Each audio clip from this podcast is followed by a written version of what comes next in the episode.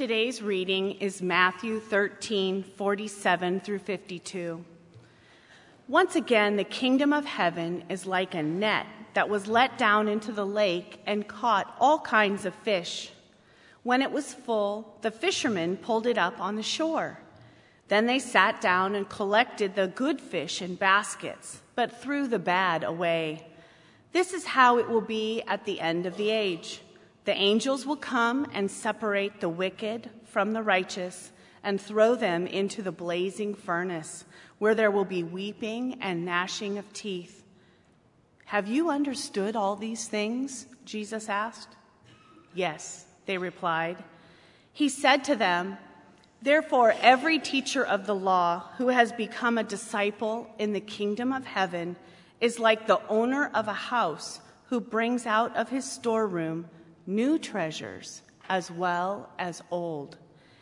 This is the word of the Lord. Thanks be to God. I grew up in the era of classic cartoons on Saturday mornings, such as Rocky and Bullwinkle. Anybody remember Rocky and Bullwinkle? All right, we got some good, good people out there. During the 30 minutes of the Rocky and Bullwinkle show, there, there was always a four minute bit called Fractured Fairy Tales. And uh, you can see those on YouTube. I'm told there's like 90 episodes on YouTube. It was made into a comic book shortly after it began on uh, the Rocky and Bullwinkle show. And it had this line at the bottom Bedtime tales to read while the babysitter is watching TV. And that kind of tells you what, what those are like. Uh, eventually, they made it into print in a book, and I actually bought a copy, and um, not recently, but I've had this in my library for some time. And you wonder what pastors read. This is what they read to their kids. And uh, my kids, uh, when they were younger, we would read these at the, I would read these at the dinner table, and invariably, whenever I finished one, they would say, one more, one more. It also explains their very demented sense of humor. I, I continually thrust this on them, and they had no other bearings to know if that was normal or not. And so if you're around them, you know it's me. It's all me. So what made these fractured fairy tales so appealing? Well, they took a very familiar tale, like a, a Rumpelstiltskin or uh, Goldilocks or whatever it might be, and they changed it in an unexpected way that surprised you and, uh, and, and uh, most of the time made you laugh, at least in these tales. Well, if you've read the Bible, you know there's something in it that's very similar to a fractured fairy tale, and it's called a parable. It's a story that sounds very familiar at first, and then it surprises you. It, it, it hits you in an unexpected way. And today we're starting a new summer series that's simply called Short Stories by Jesus. Uh, unapologetically stolen the title from a book by Amy-Jill Levine, who is a professor at Vanderbilt University, who's written a, a book by that, by that title. If you've read the Bible, maybe you're familiar enough with parables where you go like, oh yeah, yeah, yeah, I know what's coming. I've heard series on parables. I've read parables. Uh, um, but I want to begin perhaps to, to maybe cause you to think twice about a response where it's like, oh yeah, I know what's going on here. I want to begin with what parables aren't, what they are not. First of all, they're not like Aesop's fables. They're not like Aesop's fables with some kind of a, uh, a conventional piece of wisdom at the end, like a stitch in time saves nine, or a bird in the hand is worth two in the bush. Most of the time, with a lot of these parables, there's no explanation whatsoever. They just give you the story, and there's no explanation at the end. It just boom, it hits you, and off you go. They're not Jesus' sermon illustrations either. So they're not like these homely stories of everyday life in the first century with some kind of like a little calendar verse that you might paste up on your, on your uh, refrigerator or whatever to kind of keep you positive throughout the day. That's not what these are at all. I've heard pastors say that they are earthly stories with heavenly meanings. But if you read these, most of them are not very religious sounding. They're not very religious sounding at all. And in fact, they're they're not designed to draw you into some kind of higher spiritual awareness. So, what are parables? So, usually I go on, but that was, that's some good, that's a good tone there. So, what are parables? What are parables? Well, they are stories that find their roots in the Old Testament. They find their roots in Israel's scripture. So if you'd like to, instead of looking at the child, to come over to Judges, Judges chapter 9, all right? This whole side of the room was looking over there. You have to see it from up here. It's pretty amazing. Judges chapter 9. If you have a Bible, there's one underneath uh, your seat, Judges 9, page 209. I want to show you a parable that's in Israel's scriptures. And this follows um, the series of judges. You had these good judges, you had a good judge and typically a bad judge, and then you'd have a good judge and bad judges.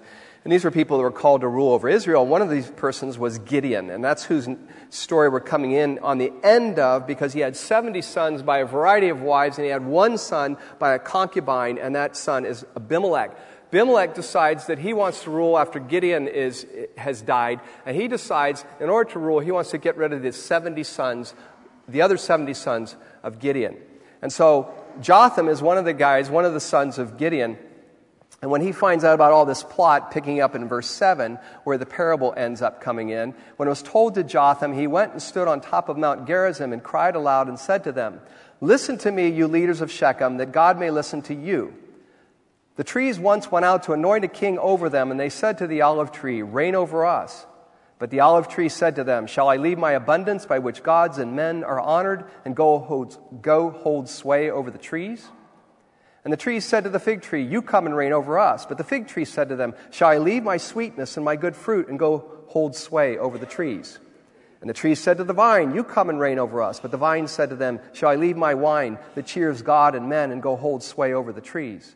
Then all the trees said to the bramble, You come and reign over us. And the bramble said to the trees, If in good faith you're anointing me king over you, then come and take refuge in my shade. But if not, let fire come out of the bramble and devour the cedars of Lebanon. Now there's a parable right there. You've got talking objects. You got trees talking, bramble talking, all right? And so what the point in reading that is that G- these parables are not some kind of a genre that Jesus made up. Jesus was pulling from something that was familiar to those who had a background in the Hebrew scriptures. But it's interesting that a third of Jesus' recorded sayings in the Synoptic Gospels, Matthew, Mark, and Luke, are parables. So if you really want to pay attention to Jesus and his teachings, you have to pay attention to the parables. So parables are very powerful. And given the fact that they are spoken to groups of people, it's very likely that they were intended for group conversion. More on that in a moment. Parables usually begin with depictions of everyday life in the first century, but then there's often something surreal that disrupts that world. A woman misplaces a small coin. She spends the entire day looking for it. And when she finds it, she throws an expensive late night party with her neighbors and celebrates the fact that she has found the coin. Now, if that's life in the first century world and that's normal, that's odd. That's odd. But instead, a parable often begins by sounding very normal and then it becomes unexpected. It becomes out of place. It becomes disruptive. And the disruption hints of a wider, more surprising reality, as well as it, of a God who surprises, a God who astonishes. You see, all of us live in our everyday world. And it's a world that makes sense to us for the most part. It's a world that is constructed by our consciousness by our awareness of conventional social meaning. And if you're a Christian, if you're someone who's a follower of Jesus, it means you bring ideas about, about God to bear upon this everyday world. So, how do these parables work? Well, they shake our image of the way the world should work. They disturb our expectations of the way God should act. And having been shaken, we're invited to ask what is this alternative world? It's intended to prompt this question What is this reality being described? Could this be what Jesus calls the kingdom of God? And if so, what if the God of this kingdom is very different from the God of our conventional religious faith? So, you see where this is leading? These parables aren't simply lessons to be learned. So, if you come to them thinking these are just lessons to be learned, you're mistaken.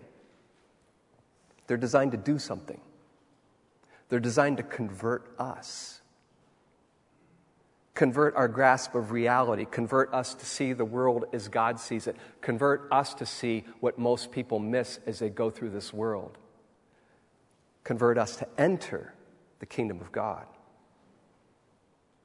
So, why parables? Jesus uses parables to capture his listeners' attention and to stir their imaginations to something bigger. The kingdom is like a man who sowed good seed in his field. The kingdom is like leaven that a woman hid in three measures of flour until it was all leaven. The kingdom is like a mustard seed that a man sowed in his field. Kingdom is like a treasure hidden in a field. The kingdom is like a merchant in search of fine pearls. The kingdom is like a net that was thrown into the sea and gathered fish of every kind. All of those are from Matthew 13. So you see, Jesus piques his listeners' imaginations and he reveals God's new society, God's new social order, and it's called the kingdom of God. Now, for those of you who may be new to the Bible, the idea of a kingdom is rooted in Israel's, Israel's narrative, Israel's history of having failed kings. Saul and David and Solomon, all with great aspirations, but yet all failures. And finally, Israel's prophets appeared on the scene first to the kings and then to the people with the vision of a coming kingdom in which the world would be made right. If you're interested where these, this is found, Isaiah 9, Isaiah 11, Isaiah 35, Jeremiah 31 to 34, Ezekiel 36 and 37, Zechariah 8, 3 to 8. And what's interesting about this is these prophets project this world as one in the future. The Old Testament closes with Israel returning to their land after being in captivity to Babylon, but now being under 400 years of foreign domination, first under Persia, and then under Greece, and then under Rome. It's after 400 years of this foreign domination that Jesus walks onto the scene in Palestine and he says, The time is at hand, the kingdom of God has come near. What Israel had waited 400 years for, always out in the future, Jesus comes onto the scene announcing, It is here. And this isn't about a new political or military power taking control of Jerusalem. This is about God's future world finally breaking into the present in Jesus. This isn't about God simply helping individuals become self actualized through private beliefs or spiritual practices. This is public good news about God remaking the world. So Jesus uses the parables to point to something that's tangible, that's real. He said, he's saying, here's what God's kingdom is about, and here's what it looks like to inhabit that reality right now. So you see, this is more than simply a message about forgiveness of sin and about heaven and hell. It's about God's kingdom. His reign is present now, and it changes everything. So that Jesus told stories shows me that what he wants is to invite us to participate in what he's doing. He's inviting us to be a part of the conversation. And what I want to talk about is what does it look like to be a participant in that conversation? What types of postures might we take toward the text that would help us to be a dialogue partner with God and with each other? Because if you think about it, the fact that Jesus told stories is an incredible act of trust on his part. As any artist or storyteller knows, you're taking a risk when you share your piece of art or your story. Because it's possible that that piece of art or that story might be interpreted wrongly or poorly. But Jesus is concerned with involving us. And he's not so much concerned that we get the point of the parable, but that we actually engage the text and give the text our attention. And I wonder if it's this posture of going to the text and trying to get something out of it, trying to find the thing that actually keeps us from wanting to engage Scripture in an ongoing way. At least that's true for me. I mean, if my point is coming to the text and hoping that after reading it in a mostly distracted way, 10 minutes a day, if I expect to, to then have some sort of deposit of information, and if that doesn't happen, why return? But the fact that Jesus told stories is to suggest that that isn't the point of listening to the story or hearing the story. But instead, it's to do something in us, it's to do something to form us. In Matthew 13, the disciples asked Jesus why he spoke in parables. And Jesus, not always being clear, says, To you it has been given to know the secrets of the kingdom of God. Now, I'm not entirely sure what that means completely, but it, he seems to suggest that to understand is to be given a gift by God. That understanding comes as gift from God, and that is actually only possible in connection to Jesus. To understand the parables is to be connected to Jesus, to listen to him, to watch him.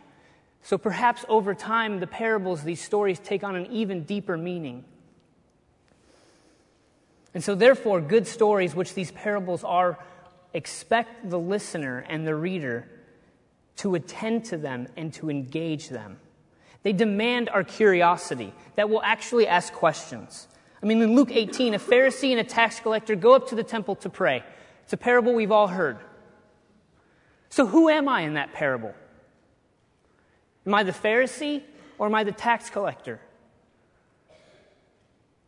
I know who I want to be, but who actually am I? In Matthew 18, there's the story of a lost sheep. Who's the lost sheep? Am I the lost sheep? Is someone else the lost sheep? The good news is the lost sheep is found. But am I still lost or am I actually found? In Luke 10, there's the famous story of the Good Samaritan.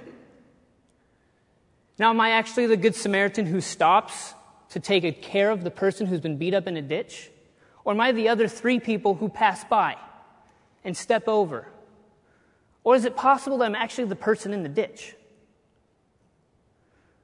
Or could it be different depending on when I'm actually reading it? Could I be all of those characters at some point in my life? Stories also work, and these ones in particular work to surprise us. And are we willing to be surprised by the text? I mean, why would Jesus tell a story about a dishonest man, a dishonest manager? The whole story is about this person who's swindling his employer because he's being fired. No one's hands are clean in that story. So, what am I supposed to make of that? Why would Jesus even tell a story like that? I don't want to be any of the characters. So, how do I identify with any one of them? How are we to think about the persistent widow in Luke 18? And how do we connect that story to prayer as Jesus suggests that we do? Is, it, is he simply trying to say that our prayers need to get annoying and long winded before he'll actually listen to us? Or is something different going on? I mean, such intention and engagement and asking questions and being surprised actually goes against our tendencies of being passive. They require that we engage. I mean, this is, these questions are much different than what does it mean? I mean, how often do we come to a story a parable, scripture, and say, what does this mean?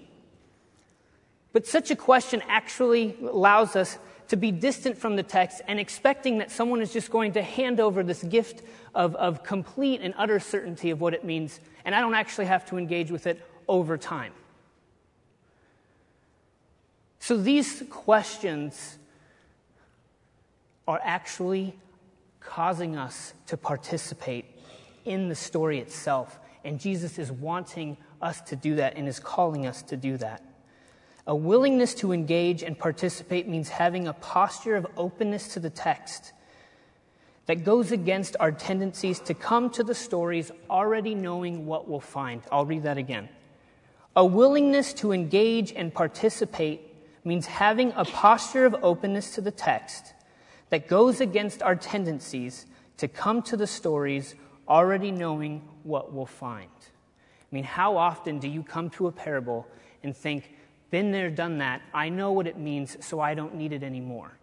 I mean, in Mark 4, Jesus tells the story about good soil and bad soil, and good ground and rocky ground, and, thing, and, and seed growing but then being choked up. Choked up, maybe, choked out. but I would assume, because I make this mistake, that I go to that text believing I am the good soil. But how do I know I'm the good soil? Is it because I'm here at church? Of course, that must mean I'm good soil. I mean, Jesus kind of disrupts our expectations and calls to question a lot of our preconceived notions. And it will only notice that if we come to the text with a posture of openness. See, good stories also involve us into a relationship with them in an ongoing way so that we might be formed by them. Good stories ask us to inhabit a world, play by its rules, and then we may be people who have been shaped by that world. The parables invite us into such a world and ask us to play. And now, these stories that Jesus tells, they often have abrupt endings and they're confusing. I mean, consider the all too famous prodigal son story, right? We know what that means. We know who the lost son represents, and we know who the older son represents, and we know who the father represents. But if you think about that story, it ends in a way that's very confusing and does not tie all of the loose ends together. This is how it ends it ends with the older brother and the father talking because the older brother is bitter that the young son has come home and the father is throwing a party. And the young son, or the older brother says, How can you do that? And the father says, Son, you are always with me, and all that is mine is yours. It was fitting to celebrate and be glad. For, for this your brother was dead and is alive. He was lost and is found. I mean, maybe we know what that means, but so many questions, if you think about that, at least come to mind. So, what's life going to be like for those three people from here on out? Will the younger brother, will he just go away again and squander money again and again? We don't know. Will the older brother stick around or will he leave the family business and do something else? I have no idea. How is the father supposed to be a father to this, to this son who's been forgiven, but then to this older son while there doesn't seem to be any reconciliation between the two? That's fascinating to me to ask those questions. And the story, because of how it ends, begs that we ask such questions. Or take the story that's really weird in Matthew 25 about some extremely sleepy bridesmaids. You have five wise virgins, five, five foolish virgins, and they're, they're, they're going to be going out and waiting for the bridegroom. And so they each take their lamps. Five of the, the wise ones, they take oil along with their lamps. The foolish ones, they forget oil. And all of a sudden, there's something, there's a shout that says, The bridegroom is coming. And so they all go out. And of course, five of the women have oil for their lamps. Why do they have lamps? Why do they need oil? I don't even know. And the story is weird. And so, th- but then, so you have these five virgins who, who are ready, then you have these five foolish virgins who aren't ready, and then these, these five foolish virgins are like, oh man, the oil. Hey, ladies, give me some of your oil. And they're like, yeah, right, get your own oil. And so then these ladies, they jet off to like Home Depot or Lowe's or something, and, and, and so they're going to get some Coleman lanterns that are going to last a really long time. And in, at that point, the bridegroom actually comes he gets the, the five women who are ready and he takes them into the party, into the celebration, and it says he shuts the door. But then the five foolish women, they come and they're pounding on the door, showing that they have these incredibly cool lanterns that will last a really long time. And the bridegroom says, I don't know you. And that's where the story ends. What do you make of that? but it's interesting. And it could potentially create some good conversation in trying to figure out who we might be and who God might be in the story and how such a story might be intended to form us. Will Willimon says this in his book, Why Jesus? Their surprise endings or lack of endings, their cryptic, enigmatic quality suggests that parables are meant to dislodge more than explain. You are forced to review your inherited assessment of the world. You are disconnected from your old familiar world so that now you might be connected to a whole new world. So the parables are, in a sense, meant to dislodge. And they're to do so with all of us, not just as individuals. The text, as Lou said, it, these parables are to form all of us, it's for group conversion. And so that means it's called to engage us together in what they might mean for us. Not what does this mean for me, but it's, it actually elicits, it's supposed to elicit a conversation. I mean, if you were to watch a quality film or read some quality literature or incredible television, that's ex- precisely what those stories do is they invite you into the conversation. And notice the word quality. Because quality film or quality well quality stories in any form ask that you participate and ask better questions than Team Edward or Team Jacob. They actually want you to participate together in what the story might mean and what it's saying. I mean, think about Breaking Bad. Think about The Wire. I mean, you have these characters, and you're thinking, who are the good guys? Who am I rooting for? What's this relationship between Walter White and Jesse Pinkman? How am I supposed to think about that? Or McNulty and Stringer Bell? I mean, all of a sudden, it begins to, to have a, we have a conversation about what, who those people are, what they might mean to us, and how we're to involve ourselves with them. I mean, it's a really, it's a much more interesting conversation. I'm reading the book Ulysses with a friend, and it's crazy. And I don't even understand it a lot, but it actually allows me to have a conversation. It allows the two of us to have an incredible conversation because it's, it's ongoing and it's something we're participating in together. And the parables are asking that we treat them the same way, that we participate in them together. And so, as we move forward through this summer into the parables, I'd like to encourage you in a few ways and ask you to consider some things, some postures, some ways that we might engage these together. The first is I would ask that you would pray and ask Jesus to give us ears to hear what he might be saying and how we, the kingdom, the, the life of the kingdom, and the image of the kingdom might inform the way that we live. I want to encourage you to come to these stories with a posture of humility as someone who is willing to hear these stories afresh, as if for the first time, not assuming that you know what they mean before you even read a word. And I want to challenge you to engage these stories and participate in them. Ask questions of the text. It's okay after you read something once to say, What does that mean? It's okay after you've read something 50 times to ask, What do I make of that? That's actually a posture of humility that Scripture requires that we have so that we might be formed by it. I also want to encourage you to participate in these texts with one another, to have conversations with each other about what these texts might be saying to us as a church in Long Beach in this time and place. So be thinking about who your dialogue partners might be now. Because these texts, these are Jewish forms. And because they're Jewish forms, they're not so concerned with certainty, but with formation. And that happens together in a community as we begin to read and talk about these texts. So think about the people who are open to these types of conversations, who want to listen and who want to engage the text in the same way that you do, and have those conversations. so that together we might have a group conversation and be formed by what it is God wants to be saying to us.